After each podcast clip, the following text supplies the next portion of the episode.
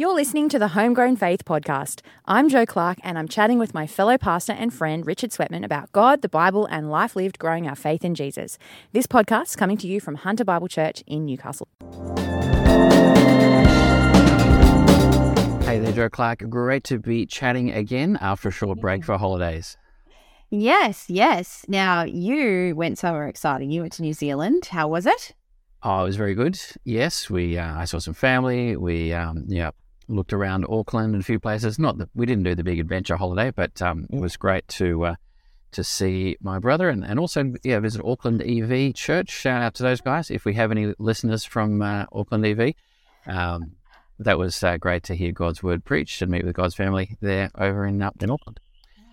But I have brought back for you some New Zealand terms, Jo. oh, I I know do you love this this sort of activity. Uh, so good. What do you think? Uh, so I'll ask. I'll ask, use the Aussie term, and, and this is what I think New Zealanders call it. So, Okay. what do you think New Zealanders call a bushwalker? Oh, They Oh. I didn't know. in New Zealand, a bushwalker is a tramper. I saw signs saying, "Trampers, please do this or that." So, A tramper a tramper. Yep. Okay. Uh, what do they call? through the forest. Like, tra- do they call it a forest? They call it the bush. Uh, didn't didn't not sure about that one. Yeah, random. Okay. Uh, what do they call a stroller? Oh, a pram. No, a pushchair. I heard someone say, "Just pass me your pushchair." That's funny. It is a chair that is pushed. Yeah. That's a logical descriptor. Nothing, nothing wrong with that. Probably makes more sense than stroller, to be honest. Yeah. Um, well done, New Zealand. Well done. Do you know, do you know what Woolworths are called over in New Zealand? Oh, I do know, but I've forgotten. Called- Oh, Safeway or something? no, they're called Countdowns, but they still have the Woolworths W, which I think is a, hilarious. that is so funny. They kept the W. Yeah. That doesn't make any sense. What do New Zealanders call a, a laundry? Oh. You know, the, the laundry in your house. Oh. Uh, oh, that's interesting. I don't know. What do they call it? That's called a washroom. I even heard my brother say this, who's grown up in Aussie. He said, Whoa, "Oh, just, just, just go get the basket from the washroom. That's, I love it. The washroom. My dad occasionally used that phrase, but I don't think it was for the laundry. I think it I'll, I'll use the, the last three quickly. The the, uh, the other one is they, they call a, a footpath or a track that gets called a walkway in many cases in New Zealand. A walkway. So take the walkway around this way. Uh, a lookout on a mountain uh, is also called a viewpoint in, in New Zealand. viewpoint. Yeah, great. Nice. I don't Check out the viewpoint. Mm. And um, when Australians say when Australians say something like "really," as we say, give someone some interesting news, you say "really." In New Zealand, they say "true." So we Oh, yes, I've heard that. we were there, there in a shop, and and the lady said, "I'm sorry, sir, we're all out of croissants." And he goes, "Oh, true." And it's like, I don't know, I'm imagining from Hunt for the Wilderpeople, it's, you know, just a funny New Zealand accent, though. Can you do a Yeah. New Zealand accent now that you've been there? Oh, I. I wouldn't. It's, it's hard to say. I just on on, on the road. True.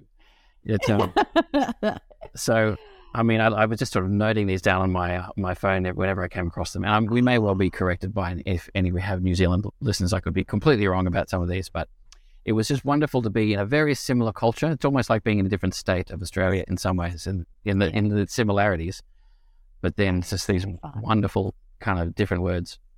But that's uh, my holiday story, Jo. What's uh, what have you been up to?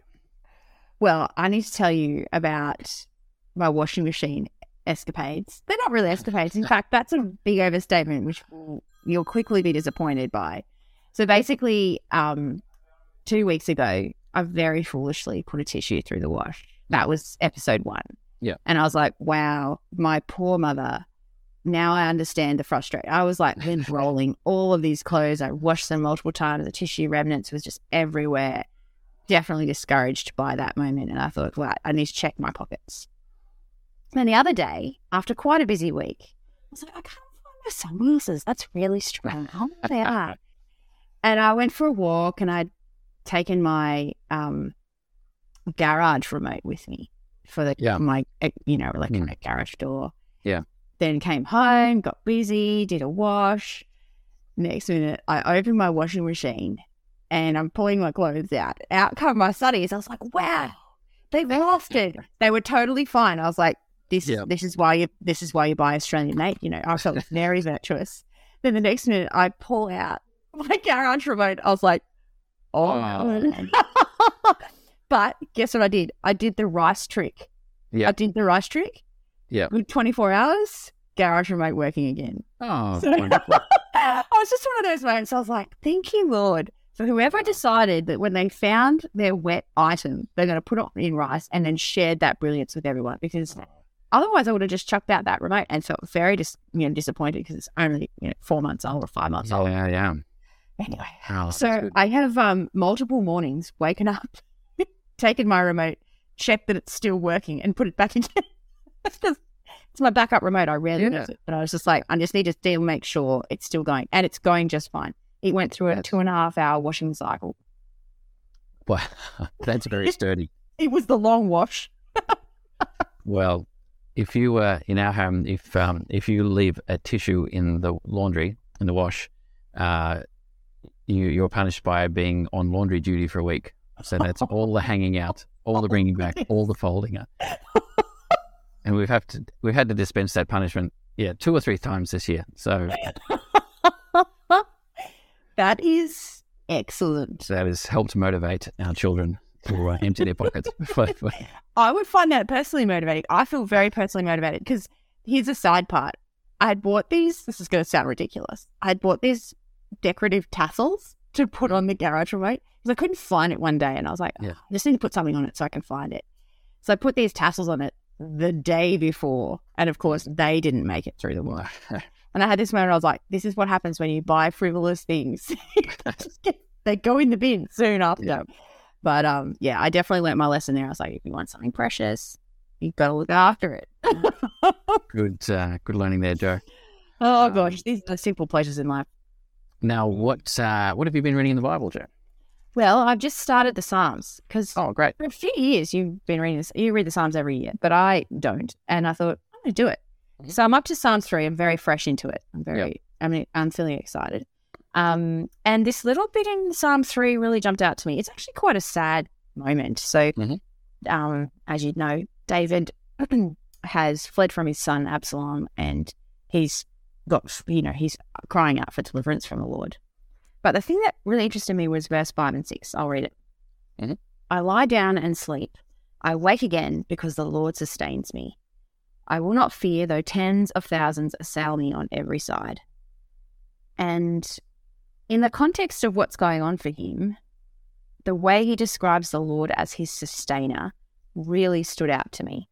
Um, because there's there's he also says that God will be his deliverer later, which is kind of a salvation thing. Yeah, But the sustaining of he's sleeping and then he wakes again, and that's that. I think I think it's he's saying he still has life, like God has preserved his life, yeah, yeah, and he still has that because God has given it to him yeah. as the sustainer. And I I very rarely wake in the morning and think, "Thank you, God, for my life." Um, I, you know, his obvious his circumstances are causing him to feel fearful for his life, but Yeah, yeah. yeah, it was just really a lovely part of God. Anyway, God's character. I decided to look up sustaining in the New Testament because I wasn't sure where it came up. Oh, good And research. little, yeah, there's a little reference to it in Hebrews 1, verse 3. Mm. Son is the radiance of God's glory and the exact representation of his being, sustaining all things by his powerful word. After he provided purification for sins, he sat down at the right hand of the majesty of heaven. And so I was interested by this idea that Jesus, the Son of God, sustains all things by his powerful word. And so we've Yeah. got the, the Lord Yahweh in the Psalm and in Hebrews, the, the Son, Jesus, both sustaining. And I was encouraged by that. Yeah, yeah. It's just a, a simple, beautiful thing that, um, yeah, we depend on God in um, the the just the daily life or existence. Yeah, Mm. Mm. And it's not, it's a totally familiar idea, but I just enjoyed the moment of, yeah, I like that idea. It was just that, you know, that um basic comfort of reading the scriptures and being like, oh, yeah, that's good. I like that. yeah.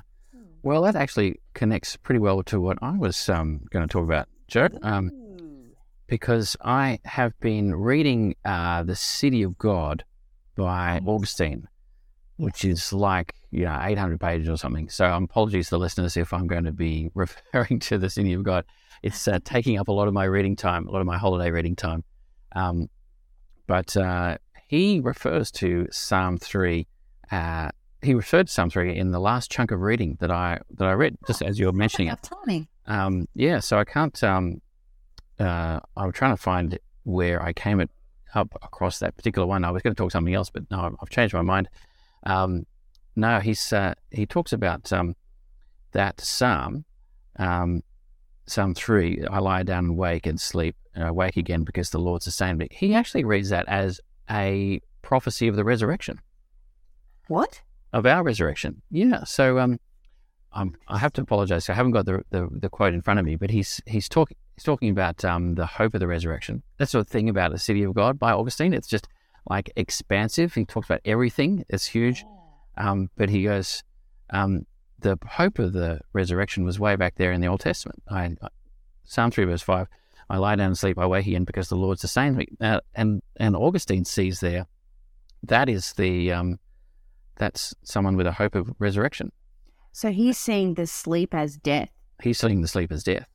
Whoa, I didn't even think of that. No, I never thought of that as well, and I'm not 100 percent sure, like if that's how you know correct understanding. Mm. But I think what I love is Augustine's eagerness and openness to seeing the truths of the gospel there in the whole Bible.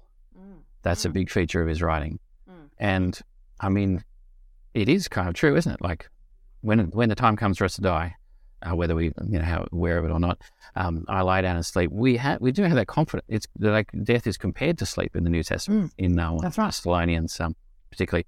Um, I lie down and sleep. I'll wake again, and so we, Christians can have that same confidence that as we lie down in the sleep of death, we will will wake again, not because of our own strength, but yeah, because the Lord sustains me. That, that Jesus Christ will take care of us and raise us up again. So Mm.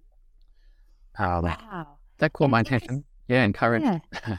Yeah. And it's interesting as well because as you read something like that, I just think, what, what a great gift it is that God has caused that man to even consider that idea Mm. and then ponder it, read the scriptures, think about it, about how it fits with the New Testament, write it down. and It's been preserved for us so that you could, you know, thousands of years later, read it, Mm. engage with it, and then we could be discussing it. Like that is just a gift from God, isn't it? Because um, Yeah, you, you kind of feel that sort of uh, connection across the uh, Yes, that's centuries. exactly right. Um, Yeah. which is one of the benefits of reading um, not just contemporary authors but old authors as well, which we've uh, Yes. yeah we talk about a bit as well. Yeah. Um, so- And then even just the sovereignty of God, that that's what I read today. That we did not prepare that this was going to be coincidentally, like it's not, it's God's design that I would read that and you would have read that and we Yeah. could have this conversation. yeah, Whoa. How about the sovereignty of God, hey? that is very good. So um, I'm glad that Sounds good. I'm thrilled that you're reading the Psalms, Jo. I look forward to many conversations over the coming months. Um, Yeah. I've got a question. I've got a question. So, Yeah. for many like me, we hear the idea of a book of 800 words and we think, what a tome. Not for me. Um, any recommendations about how someone could just grab a little bit of Augustine or come at Yeah. that book with, Yeah. you know, is, have you got any suggestions for that? Yeah, so um, yeah, you don't to read old guy, authors, church fathers, you know, from the early centuries. Um, Augustine's probably more accessible than others. Not, not that I've read many others, but I did a bit more in college. Uh, Augustine's book Confessions is pretty readable and pretty short, and that's quite that's not unusual for um, yeah, and re- early Christians to read um, Confessions. And uh, it wouldn't surprise me if there's a collection of his writings of because a lot of his writings are like letters or sermons, Hmm. um, and I haven't got a sort of ready-made copy for that. But um, yeah, totally. Someone's there created an edited list of. yeah, they were brought together some highlights or something. That would be pretty normal, and that's totally fine. Like you, you can get heaps out of um, heaps out of uh, the the church fathers and others just from a, a, a helpful editor collecting shorter things. So Mm. That's uh, that would be a good place to start. But with yeah, with the City of God, I mean, a lot of it's just phew, I was just along for the ride, washing past me. I can barely remember what sections are about, but I'm enjoying just being in the presence of uh, of, a great Christian thinker. Yeah. Oh, it's great. Well, Good on you, mate. now we'll wrap up, but before we Mm. go, uh, we just want to encourage our listeners to, uh, in their small group, be be part of their small group this term. Um, you and I love small group ministry, where we lead groups, we're part of groups. Uh, term this time of year, we're recording this in May. You know, this things going to get colder, a bit, a little bit of sickness. Can, you, we can get discouraged about coming along to group, um, but we just love you as, um, yeah, people who love the Bible and people who love Christian fellowship and learning and growing. To, um, yeah, make uh, make this term a great one for growth group. Oh, amen to that. Well, it's been good to talk uh, New Zealand phrases. Uh, the one that's going to stick with me is push chair. That just makes so much sense to me. Try that with your, some of your mum friends. Yeah. I do spend a lot of time with women who have cramps, so I might just sling that out Thursday Women's Growth Group. Um, talking about washing machine miracles, and then um, Psalm three and Augustine. So good. Yeah. Yeah, great conversation. I'll talk to you next week, mate. Talk to you next time. Bye. Bye.